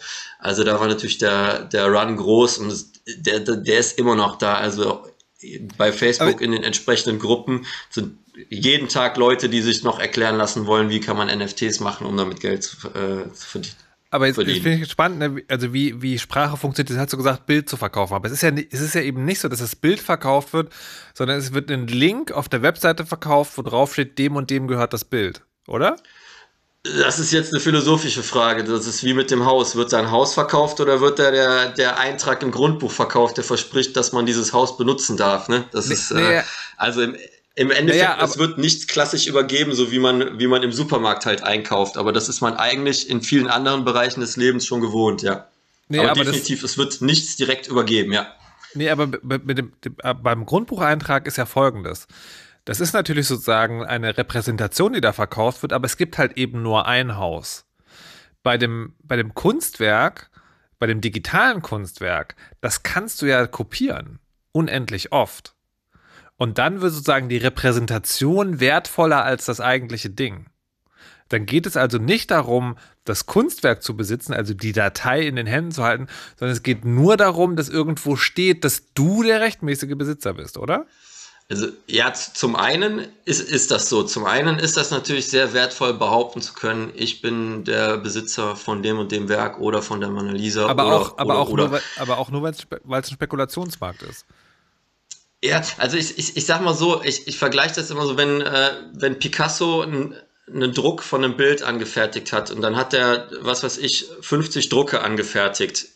Äh, die sind dann viel wert, weil sie von ihm sind. Wenn sobald Picasso dann die, die Druckerei verlässt, der Drucker dahin geht und dann einfach nochmal 100 Stück davon macht, dann äh, wären das keine Original Picassos mehr. Ne? Also, und das ist eben was, was durch NFT sozusagen sichergestellt werden soll. Das ist jeweils von diesem einzelnen Künstler oder der Künstlerin gemacht worden und es ist eben nicht nur eine direkte Kopie, die mehr oder weniger komplett identisch ist, bis auf vielleicht den Zeitstempel. Ich meine, da gab es natürlich jetzt auch so Vorfälle, Stichwort Sleep Minting, wo Leute einfach sich in die Wallets von KünstlerInnen reingeschlichen haben und quasi ohne deren Wissen in deren Namen Kunstwerke herausgegeben haben und sich selber verkauft haben. Äh, und solche Fälschungen, die sind auch schon passiert.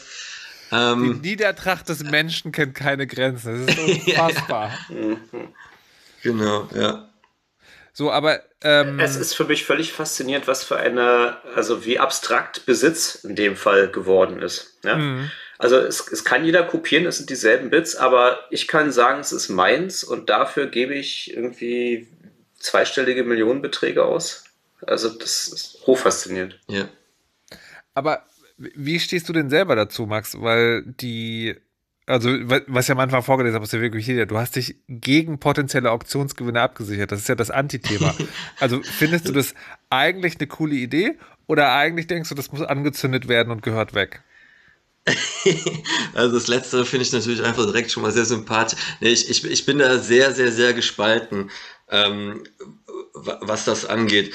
Also ähm, zum einen, äh, glaube ich, pardon, jetzt, irgendwas wollte ich gerade vorher sagen, das ist mir jetzt entfallen. Ich, ich muss mal überlegen. Ähm, also zum einen fand ich es natürlich total absurd, auch die, die erste Reaktion, die jeder hatte, wieder bezahlt jemand für ein rein digitales Geld, äh, Bild so viel Geld. Äh, das, das kann doch gar nicht wahr sein, das ist da absoluter Bullshit. Das, was da für, für Millionen weggeht, das kann ich mir mit dem Rechtsklick runterladen, habe dasselbe und kann dann sagen, guck, ich habe es hier auch auf meinem, meinem PC drauf. Also das wirkt erstmal total absurd. Ähm, und andererseits, äh, das ist jetzt nur mal am Rande, ist es eigentlich, ist das, könnte das sogar so eine kleine Rettung sein für ähm, die, dieses kapitalistische Versprechen des endlosen Wirtschaftswachstums trotz begrenzter Ressourcen. Also das ist ja, sind ja allermeist, in den allermeisten Fällen sind das ja auch äh, Leute, die mit Krypto viel Geld gemacht haben, die gerade dort die Preise extrem hochtreiben. Also in dem konkreten Fall von, von dem Beeple-Werk, das dort für 69 Millionen weggegangen ist, wird mindestens unterstellt, dass der Käufer, der dieses Werk so teuer gekauft hat, dass der gleichzeitig schon eine Kollektion von Beeple besaß und an dieser Kollektion äh, für diese Kollektion aus, oder aus dieser Kollektion selber wieder eine Währung gemacht hat, an der man Anteile kaufen konnte, an der wiederum Beeple selber mit Anteilen beteiligt war. Das bedeutet, ähm, der der Käufer, der dort 69 Millionen bezahlt hat, der war eigentlich traurig, dass er nicht noch mehr bezahlen durfte, weil es ihm darum ging, den Preis unterstellterweise so hoch wie möglich zu treiben, weil dadurch natürlich auch die anderen Kunstwerke, die er in seiner Sammlung besaß, noch mehr Geld äh, noch wert gewesen wären.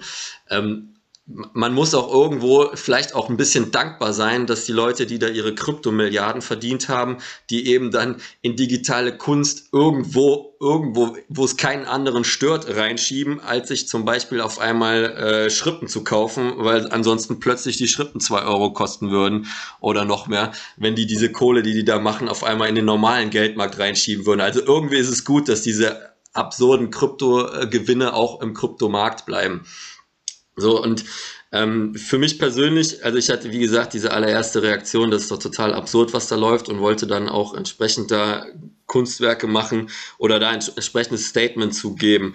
Ähm, das, das allererste, was ich gemacht hatte, war, weil was, was sich da für mich abzeichnet, ist so zum einen dieses Auseinanderklaffen von, was ist etwas wert und was ist der Preis.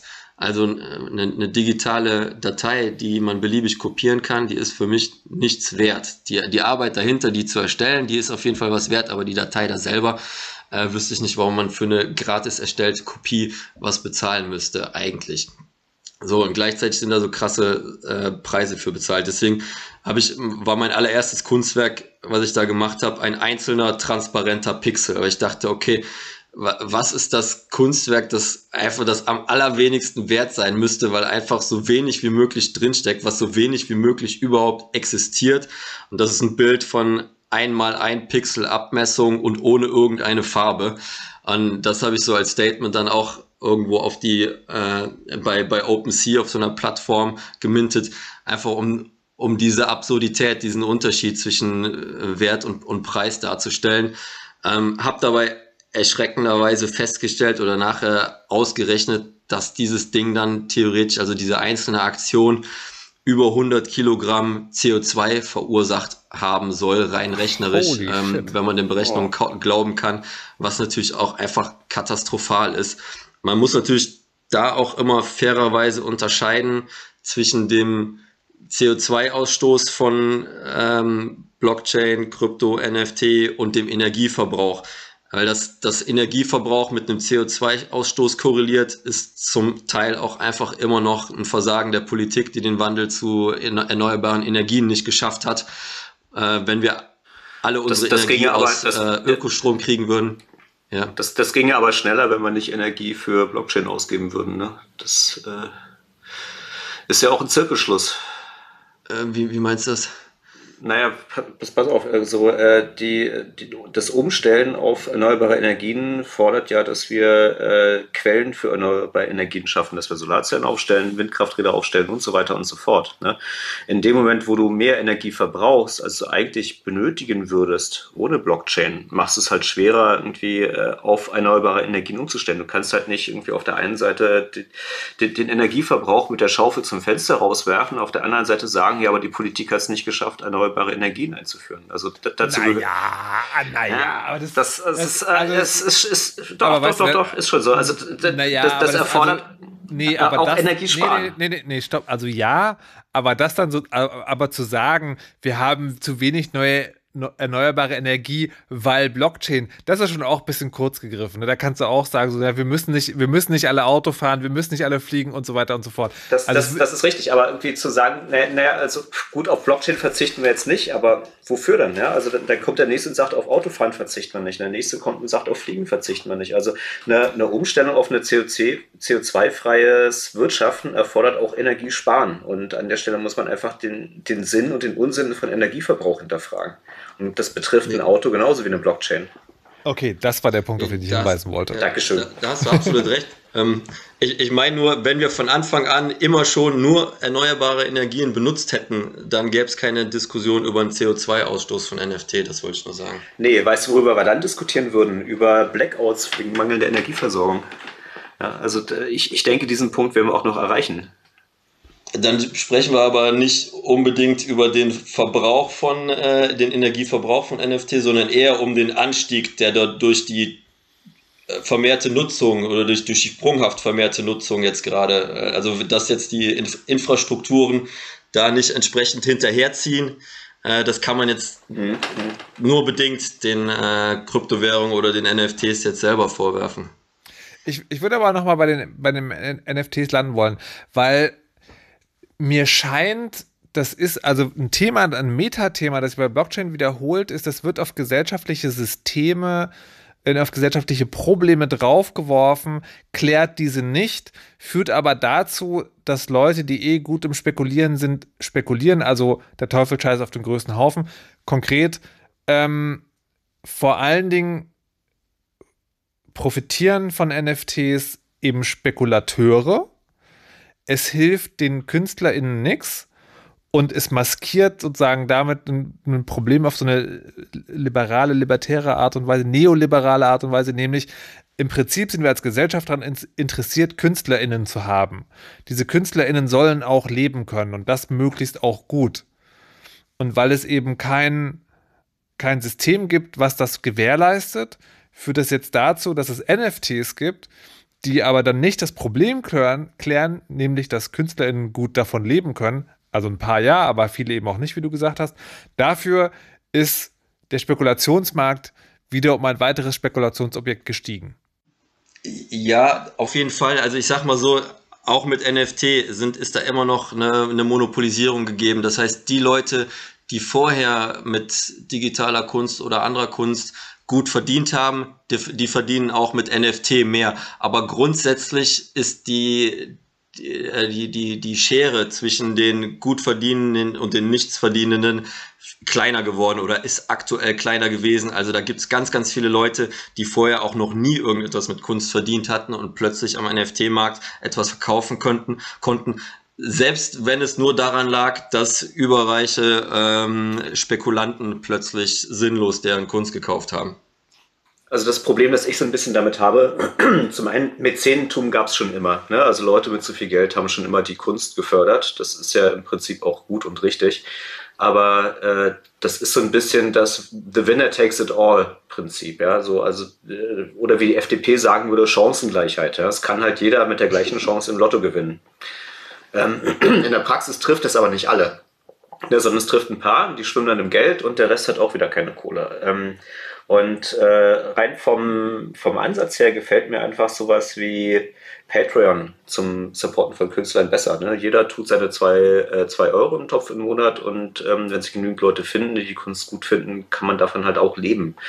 Und ähm, das ist also bei, bei einem NFT musst du halt den einen finden, der dir das dann komplett auszahlt für dieses eine Kunstwerk, anstatt dass irgendwie tausend Leute sagen, oh, das finde ich geil, da gebe ich, da schmeiße ich was in den Hut für. Also das äh, mich stört dieses äh, überspitzte irgendwie äh, Mäzenentum, Milliardäre leisten es sich, äh, bestimmte Künstler und alles, was damit einhergeht, irgendwie hip zu sein, sich zu zeigen und so weiter und so fort. Ähm, Glaube ich ganz enorm. Also meiner Meinung nach nicht der beste Ansatz, um, um Kunst zu fördern, Künstler zu fördern. Hm. Also es ich komme nicht auf den grünen Zweig, kann man es, glaube ich, zusammenfassen, weil alles, alles, was mit Blockchain zu tun hat und NFTs auch, ist immer sozusagen sehr hart äh, hinterfragbar. Und ja, das hat vielleicht eine Berechtigung, aber bei allen Beispielen, die wir heute verhandelt haben, frage ich mich immer, hätte das, würde das auch so existieren, ohne die Spekulation dahinter? Also ohne eben dieses, dieses Scam-System, kann man fast schon sagen, wo es halt dann nur darum geht, eine künstliche Knappheit eigentlich zu erzeugen und Ressourcen zu verschwenden. Also im Prinzip bezahlen wir, wir jetzt als Welt in Energie und Chipknappheit, dass Leute spekulieren können. Und das, das, also mich spricht das persönlich nicht an. Falls ihr das anders seht, könnt ihr es gerne, äh, oder auch genauso könnt ihr es gerne in die, in die Kommentare schreiben. Ich würde jetzt noch eine, eine Abschlussrunde machen wollen und jedem von euch eine Frage in zwei Teilen stellen, nämlich, sollte Blockchain weggehen und wird Blockchain weggehen? Peter. Ja und ja. Aber warum? Ich, ich, bin jetzt berühmt, ich, bin jetzt berühmt, dafür, äh, mich hier kurz zu fassen.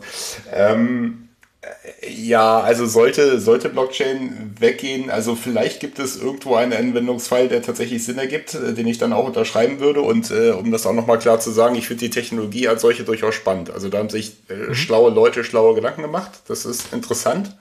Äh, allerdings eher von einem akademischen Standpunkt heraus. Ne? Also ich äh, finde, wie gesagt, in, in der freien Welt da draußen habe ich äh, immer noch nichts gesehen, was mich irgendwie überzeugt. Und äh, so die ganz rapiden Nachteile, die hatten wir jetzt alle schon durchdekliniert, äh, insbesondere was die Energieverschwendung angeht.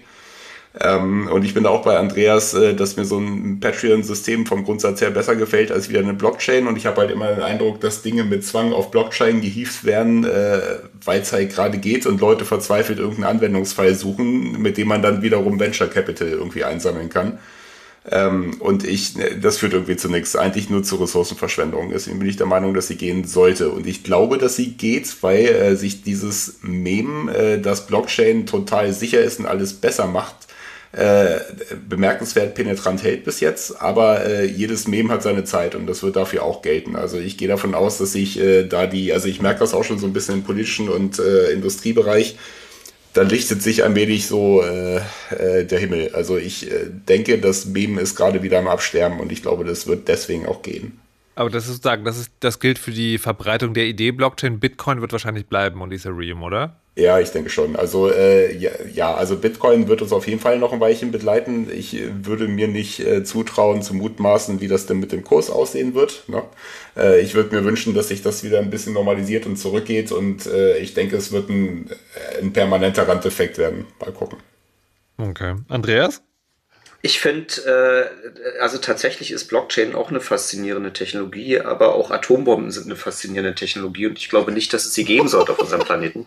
Ja, danke. Ähm, die, äh, also insbesondere Proof of Work ähm, muss verschwinden. Das ist ein, das ist ein Riesenproblem, das ist eine Riesenumweltsauerei. Es wird nicht besser werden. Ähm, das, äh, das wird uns das Klima kosten, das wird uns um Kopf und Kragen bringen. Das muss verschwinden. Ähm, ich mag nicht vorherzusagen, ob eine der alternativen Technologien äh, die Möglichkeit hat, äh, da Ersatz zu sein.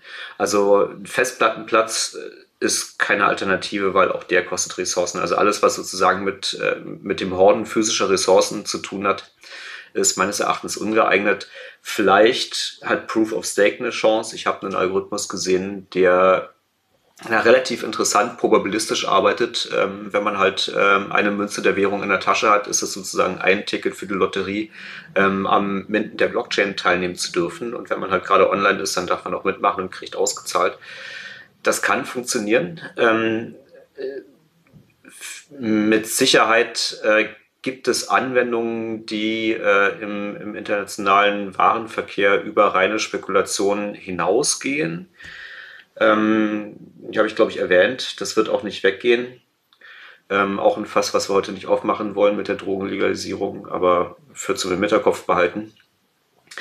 Ähm, was ich hoffe, ist, dass der Hype weggeht und was ich hoffe, dass, äh, ich denke, das wird es auch, dieses irgendwie, naja, ich habe Blockchain als Hammer, also sieht jedes Problem wie ein Nagel aus, weggeht. Es gibt bessere verteilte Datenbanken, es gibt bessere Mechanismen, um ähm, Hashes über Daten zu bilden. Und ähm, für die allermeisten Fälle gibt es auch bessere Konsensalgorithmen. Okay, fehlt noch Max. Ähm, also ich glaube, dass Blockchain in unserer technologisierten und kapitalistischen Welt so die, die zweitbeste Lösung ist, die wir haben. Und ich, mich, mich fasziniert vor allem diese Idee des Dezentralisierten und ich glaube, da wird noch viel kommen in Richtung, äh, also das, das Potenzial von Smart Contracting äh, wird noch viel, viel stärker mal ausgenutzt werden. Vor allem, wenn es auch weggeht von diesem ganzen Spekulativen, wenn der ganze Energieverbrauch mal reduziert wird, wenn man sich damit, dann mal damit befasst, wie man eben auch äh, politische Entscheidungsprozesse damit unterstützen kann.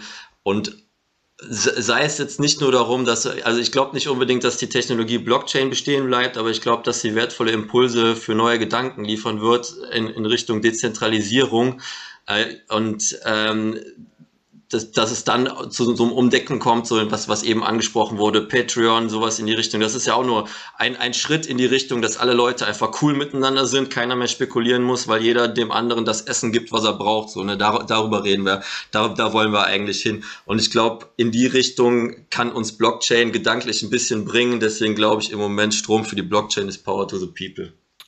Okay. Ich glaube, viel weiter auseinander sind wir selten mal im Chaosradio geendet.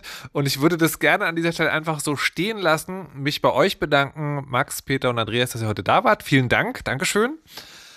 Und äh, bei euch, liebe HörerInnen, dass ihr so geduldig zugehört habt und lasst uns, wie gesagt, gerne wissen, was ihr von dem Thema haltet. Ich bin sehr gespannt.